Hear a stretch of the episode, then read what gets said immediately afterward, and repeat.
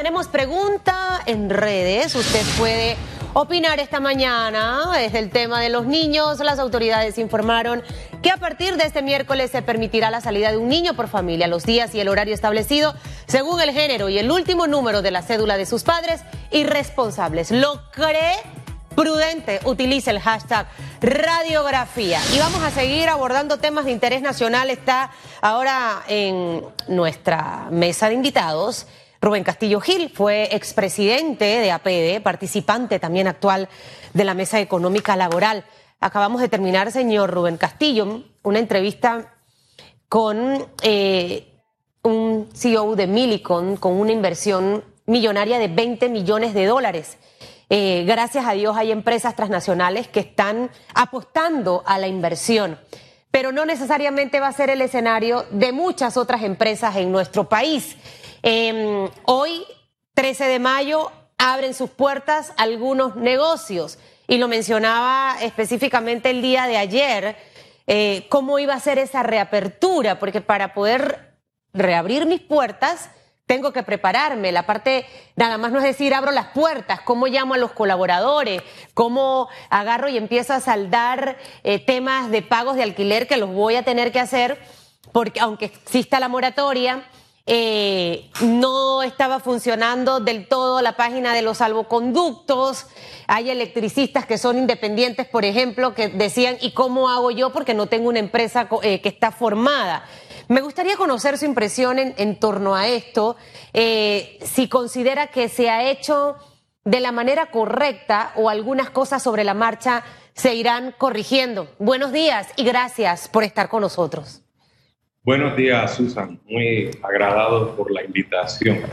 Te paso a responder. Yo creo que este ha sido un proceso para el cual nadie estaba preparado.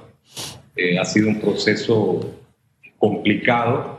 Siento que el Estado debe establecer un itinerario a través de las fechas concretas de reactivación de cada una de las actividades económicas, porque solamente teníamos la fecha que corresponde al día de hoy, el inicio de algunas actividades económicas. Por otro lado, creo que hay que hacer un esfuerzo por desburocratizar y hacer más expedito toda la tramitología para habilitar a las empresas para que puedan volver a realizar eh, sus actividades económicas. Estamos convencidos de que es un fenómeno complicado desde el punto de vista social, económico, administrativo.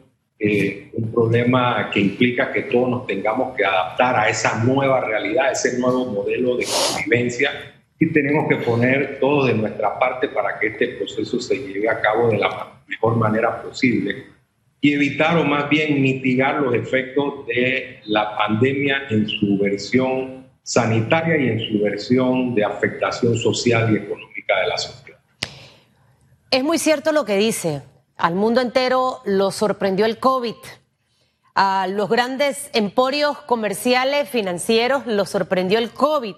Eh, eh, y obviamente es algo entendible que vamos a ir paso a paso. Creo que de aquí queda en evidencia ese gran reto eh, que hay de ir modernizando, eh, automatizando el tema de los servicios públicos, eh, porque obviamente si muchas empresas del sector privado, señor Rodrigo, eh, señor eh, Rubén, pudieron hacerle frente a este tema, eh, establecer el tema de teletrabajo, eh, continuar haciendo obviamente parte de lo que hacían en oficina. Creo que para el sector público también esto va a ser un gran reto.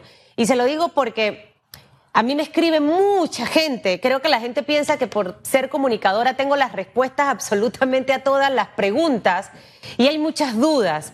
Eh, creo que ahí debemos ir reforzando en, en la parte de la, de la comunicación de estas fases, eh, porque la gente queda con mucha incertidumbre. Quien tiene un pequeño negocio, un mediano negocio, tiene que prepararse para reabrir nuevamente eh, sus puertas. No todo el mundo eh, tiene las plataformas digitales establecidas dentro de su negocio. O sea, ¿usted cree que este proceso que inicia a partir de hoy le va a costar al empresario, al pequeño, al mediano? Esto va a tomar su tiempo. Por ejemplo, ayer conversaba con Carlos Araúz, que también está dentro de la mesa de trabajo, y él una de las sugerencias que decía, recomiendo a las empresas hacer análisis internos y asesorarse, de decidir, es momento de que abra hoy o en dos meses o en tres meses. ¿Su opinión cuál sería? Es que, Susan, hemos dado una especie de salto cuántico, ¿no? Producto del COVID diecinueve. Esa enfermedad o esa pandemia lo que ha generado es eh, una situación eh, en la cual se han desnudado las falencias de toda la sociedad panameña en el tema tecnológico, en el tema de interacción social, en el tema, en tema de disciplina social. Y esos son elementos que van a ser necesarios para que podamos vivir esta llamada nueva eh, normalidad. Evidentemente que todos vamos a tener que hacer un esfuerzo de actualización. Eh, además que nos tiene que dar una especie de ataque de pragmatismo, de realismo, para poder, poder enfrentar las cosas con sentido común.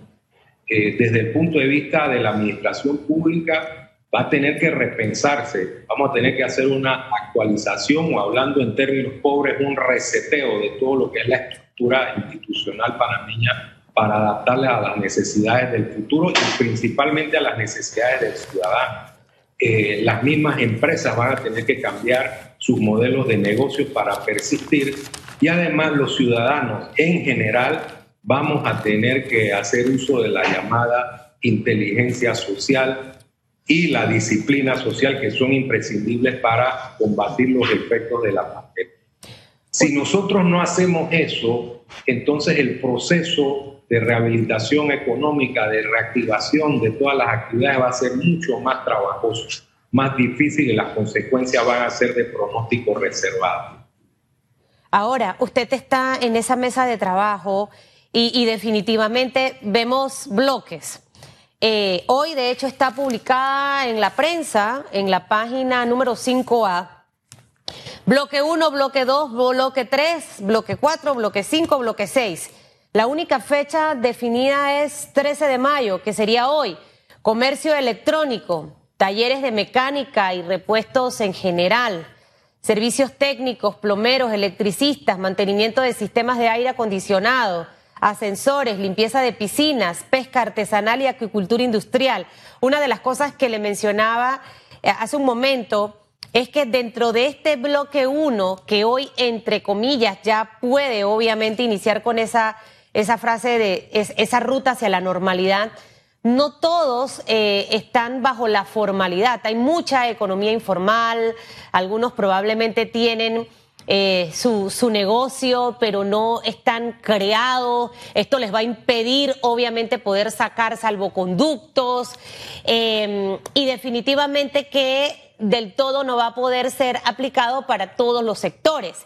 Y mucha gente de, de este grupo de pequeños, medianos empresarios se, pre, se pregunta cuándo van a salir eh, las informaciones acerca de ese apoyo que nos van a dar para nosotros, porque creo que, como usted bien lo dice, eh, se ha desnudado en todo lo que somos débiles y ha quedado en evidencia. Y va a ser un reto absolutamente para todos, pero para poder asumir ese reto, muchas de estas empresas van a necesitar ese apoyo financiero para poder tener una disciplina social, para poder eh, asumir digitalmente los retos de, del consumo de nuestros clientes, esos hábitos que van a cambiar sin lugar a duda y que nuestro modelo de negocio tendrá que adaptarse.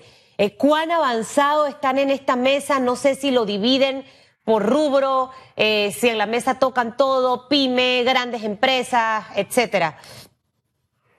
No, este, estamos en un proceso de inicio. Yo creo que el proceso es, es auspicioso porque nos hemos puesto de acuerdo en el reglamento del funcionamiento, se han creado las mesas de trabajo eh, con los matices de la realidad que estamos afrontando, con el interés de resolver los problemas.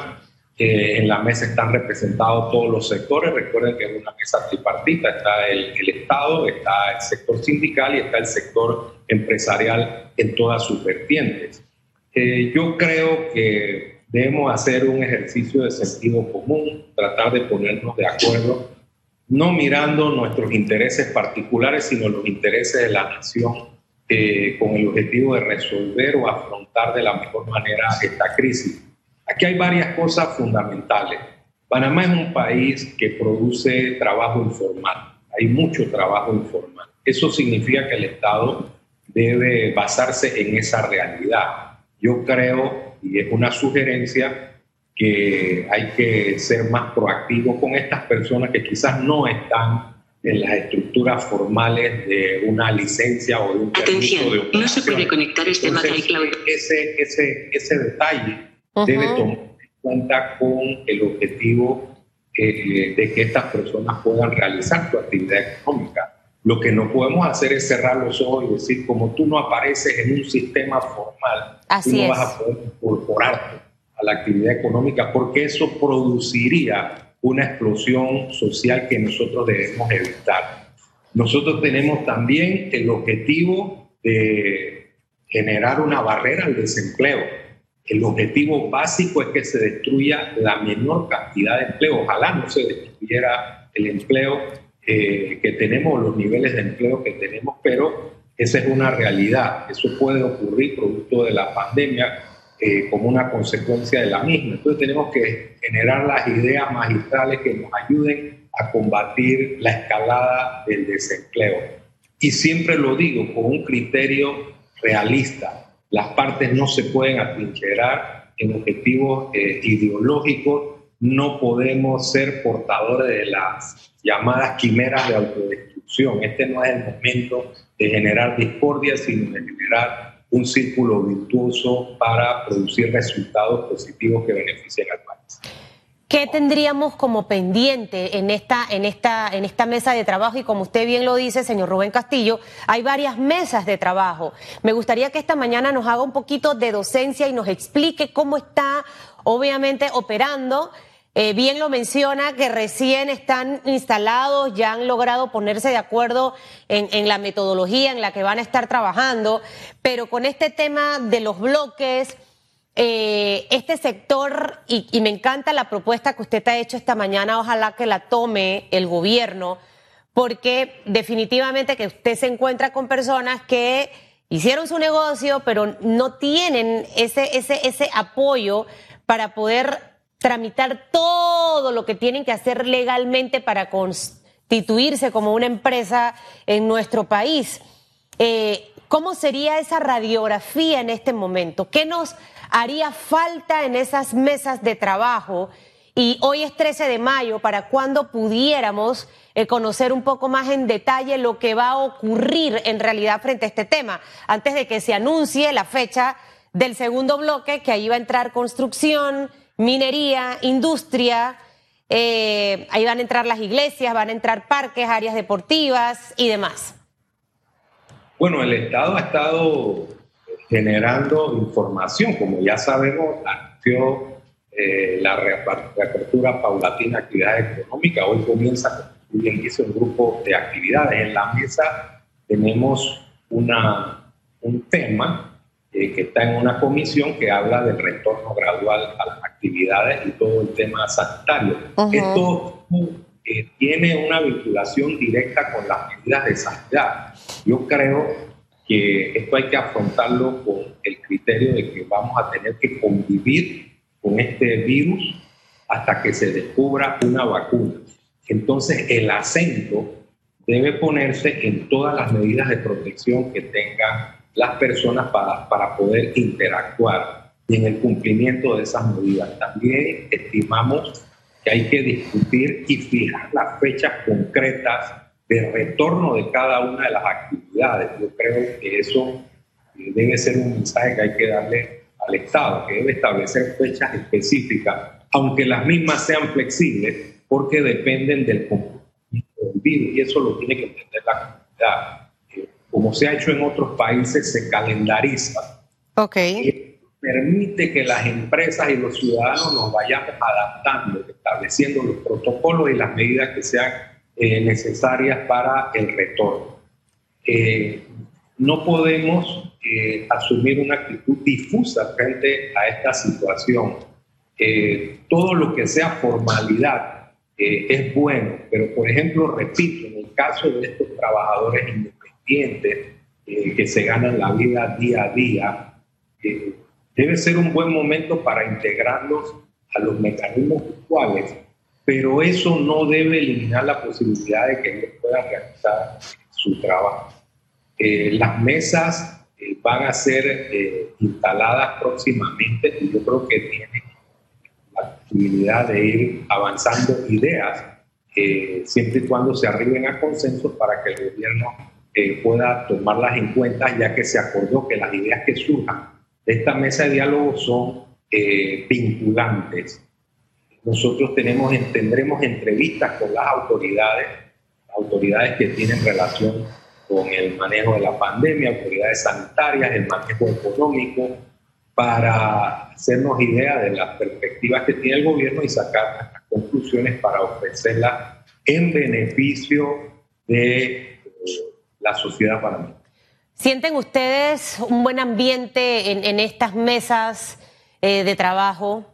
Eh, ¿Ven como la disposición del gobierno realmente en querer ayudar, la representación que tenemos en esas mesas, señor Rubén Castillo?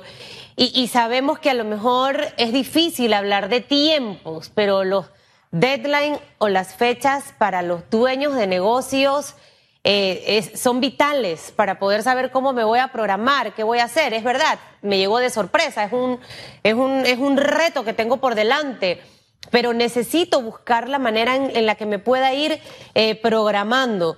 Eh, esas dos preguntas, ¿el gobierno está con la disposición, en realidad, con una buena disposición de ayudar a este sector del país?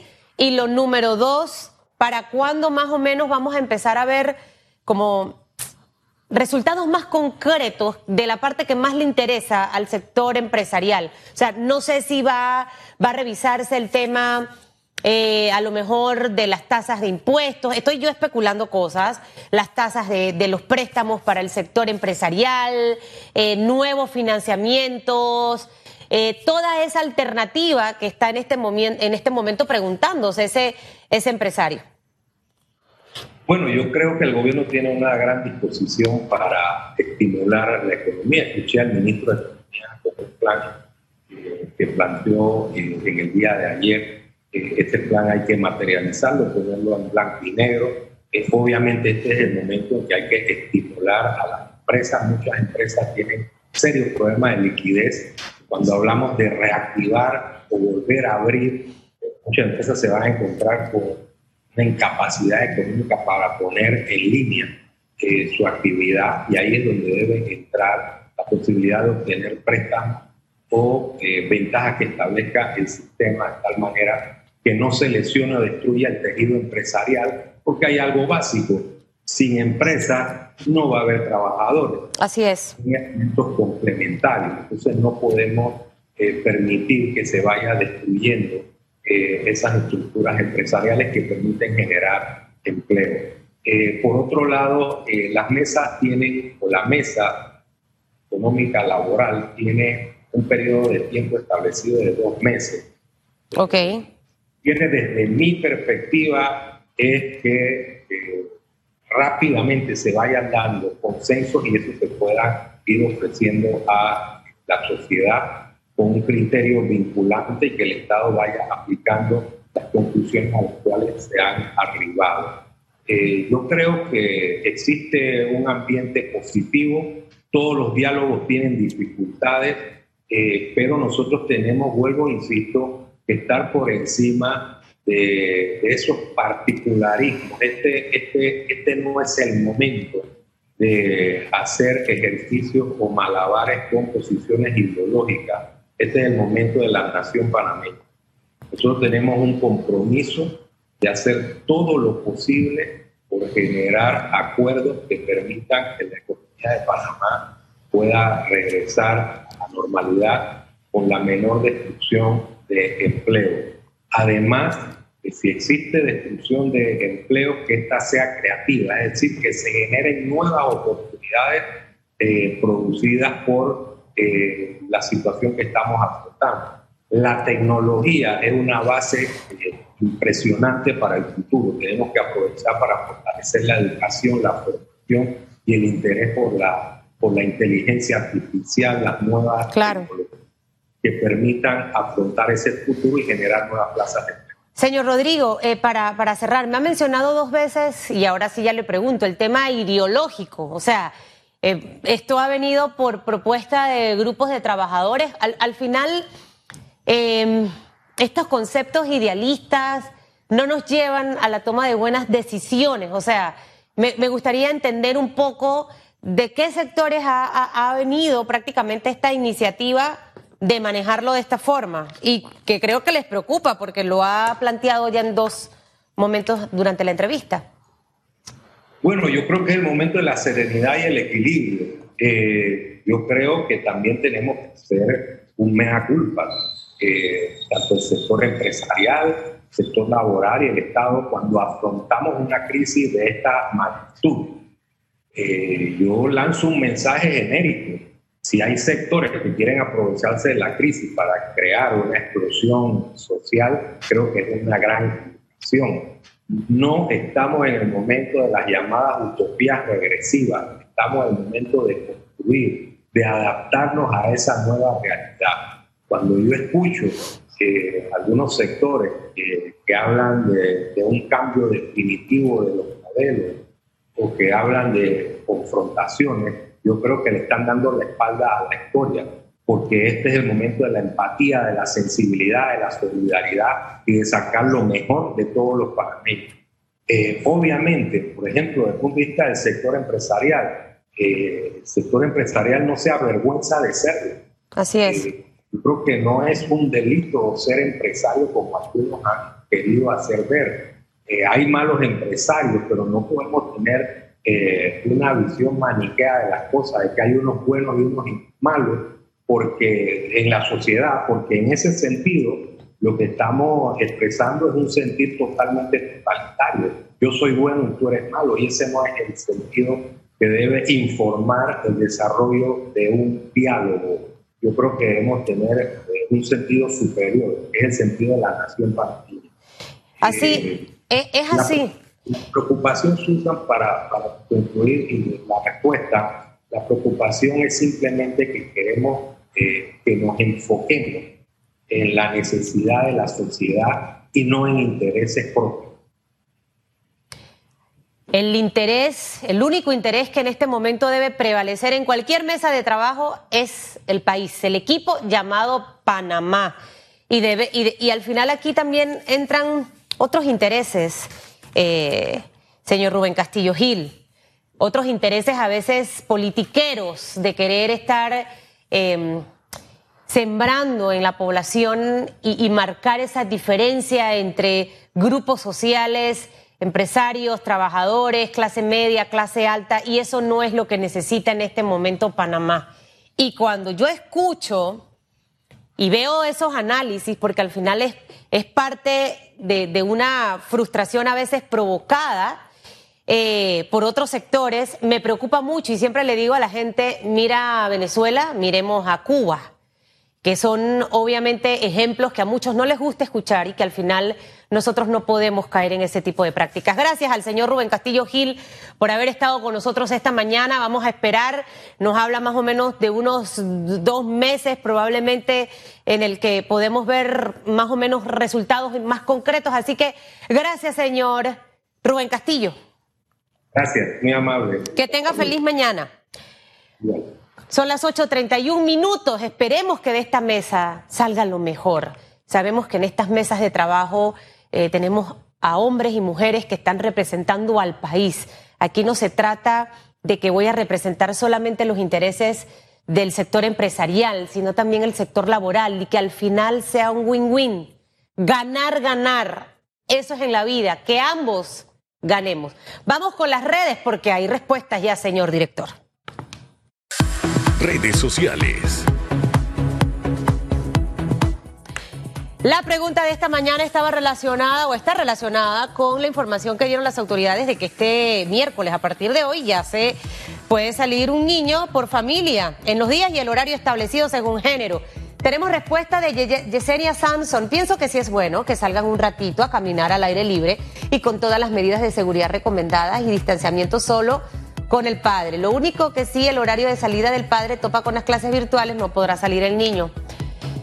Eh, prudente, tienen que ser la persona que lo saque con todas las recomendaciones estipuladas. Ya deben estar desesperados, es lo que opina esta mañana Leida Ocaña. También nos dice Marelis dos veintinueve, con prudencia y siguiendo las medidas necesarias es bueno para los niños. Mi hija ya tiene más de sesenta días encerrada y me ruega para que la lleve aunque sea a la acera, diez minutitos. También comenta Abinadab cero dos veinte, prudente o no, ya queda a consideración de cada padre viendo cómo está la situación, si pone o no en riesgo a sus hijos. Usted sigue opinando. Mire, yo le digo algo, ya vamos a vivir con el COVID. Es parte de la vida del mundo entero. Así como está la influenza, así mismo será el COVID. Nos toca ir adaptándonos absolutamente a todo, haciendo esa integración. Y así como el COVID eh, provocó esa, esa revolución digital, también el COVID ha provocado una revolución familiar, donde la familia está más unida y se han logrado muchas cosas positivas. Así que pausa, señor director, vamos a regresar con unas notas positivas. Mire usted, para que vea lo de los niños, le tengo un videíto de China que me mandó nuestra amiga Mirella. Pausa y regresamos en segundos.